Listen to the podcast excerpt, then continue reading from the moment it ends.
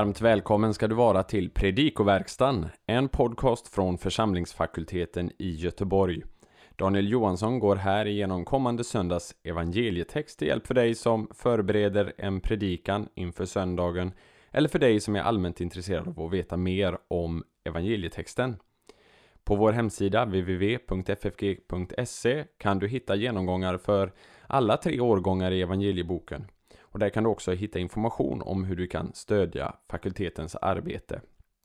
Men nu, en genomgång av kommande söndags evangelietext. Vi önskar dig god lyssning. Andra årgångens evangelium för åttonde söndagen efter trefaldighet utgörs av Matteus 7, 22 29. Det här är en direkt fortsättning på läsningen i första årgången för den här söndagen, förra årets läsning. Och vi börjar med några korta kommentarer till den grekiska texten. Eh, liksom i vers 21, som alltså ingick i förra årets läsning, möter vi i vers 22 den dubbla vokativen Kyrie Kyrie. Herre, Herre, när den uppträder i Septuaginta 18 gånger avses alltid Herren Gud och återger då normalt eh, gudsnamnet JHVH respektive titeln Adonai. Det här avsnittet är för övrigt första gången som Jesus tilltalas med Kyrie, Herre, i Matteus evangeliet. Eh, vi går till vers 23, översättningen i Bibel 2000 av Hoi Ergat Sommenoi, Ten Anomian eh, med ondskans hantlangare. Den är ganska fri. Den ordagranna betydelsen är ni som gör laglöshet. Vanligen översätts uttrycket med laglösa. I inledningen till vers 24 finner vi partikeln on, alltså således. Eh, den gör övergången mellan innehållet i de föregående verserna och den avslutande liknelsen om husbyggarna mer explicit än vad som framgår av de svenska översättningarna som utelämnar den här partikeln. Verbet homoiothesetai, han kommer att liknas vid, är en futurum passivum det översätts med presens av de svenska översättningarna. Den eskatologiska aspekten på liknelsen eh, går förlorad om man översätter med presens. Passivändelsen eh, bör troligen förstås som en, en deponens. Han kommer att bli lik snarare än att han kommer att liknas vid. Och till sist i vers 25 stöter vi på något så ovanligt som en pluskvamperfekt, nämligen verbet te Eh, Semelioto.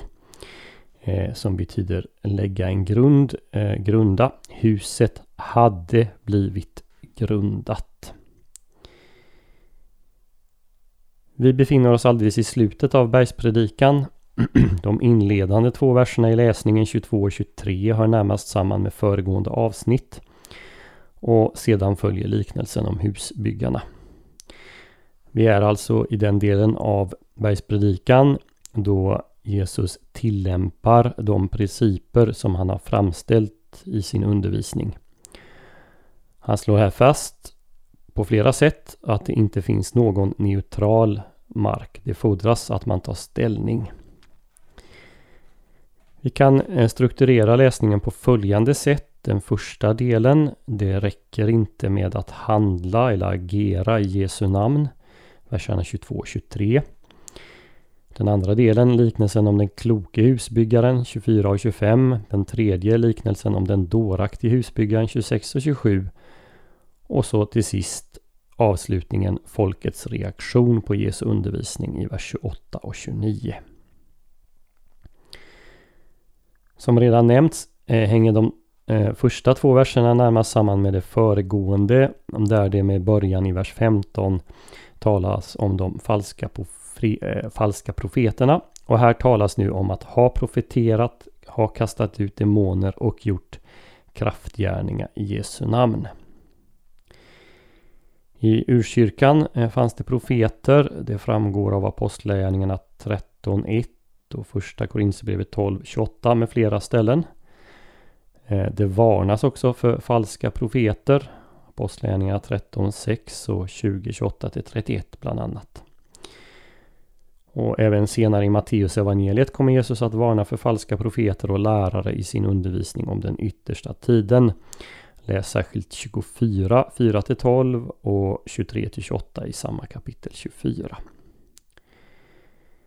I Gamla Testamentet kunde falska profeter åberopa sig Guds namn. Ehm, första Kungaboken 22, 10-12 eh, och Jeremia 28. Det här var missbruk av Guds namn enligt andra budet, andra Mosebok 27, femte Mosebok 5.11. Även i NT talas det om hur falska profeter missbrukar Jesu namn på ett liknande sätt. Andra Petrusbrevet 2.1 och första Johannesbrevet 2.18-24 respektive 4, 1-6. De Jesus här talar om, de gör anspråk på att ha använt Jesu namn effektivt. De framhäver att deras tjänst varit verkliga manifestationer av Jesu verk och gåvor. De använder förmodligen också formuleringen i Jesu namn. Men vad var det då som saknades hos dem? Var det en felaktig förståelse av vem Jesus var? Trodde de inte vad namnet Jesus bekänner, nämligen att han är Gud med oss, Matteus 1.23 och att han är den som frälser sitt folk från deras synder, Matteus 1.19. Det är möjligt, eh, men eh, 7.21 eh, talar uttryckligen om att göra den himmelske faderns vilja.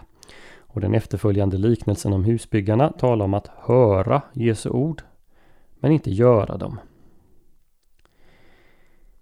Innan vi går in eh, på den så ska jag bara påminna om den eskatologiska kontexten vi befinner oss i. Verserna 21 till 23 handlar om Jesus domaren på den yttersta dagen.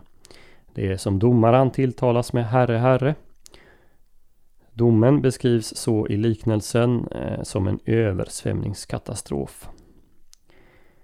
I ett område där kraftiga regn plötsligt eh, kan fylla uttorkade flodbett eh, med katastrofala följder så behöver den här liknelsen ingen förklaring. Ett hus står kvar, ett annat som inte är välgrundat faller. Här finns lite möjlig bakgrund i Gamla Testamentet. Jesaja 28, 15-19. Jobb 22, 16 och Hesekiel 13, 10-16. Vi eh, hör också senare i Matteus 16, 18 ett eko av avslutningen på bergspredikan när Jesus talar om den klippa eh, på vilken hans kyrka ska byggas. Vi bör också notera att kriteriet för domen är förhållningssättet till Jesus och hans ord. Den som har dessa mina ord och gör, den som hör dessa mina ord och gör efter dem eller inte gör efter dem. Förhållandet till Jesus och hans uppenbarelse avgör människans öde i domen. Enligt liknelsen ligger skillnaden mellan den som gör och inte gör eh, i var man bygger sitt hus, på klippgrunden eller sanden. Med utgångspunkt i liknelsen om fyrahanda sädesåker kan man i Matteus eh, finna ett trestegsmönster i mötet med Jesus. Först att man fysiskt hör eller ser honom. Det andra steget är att man svarar med förståelse och tro. Och det tredje att man gör.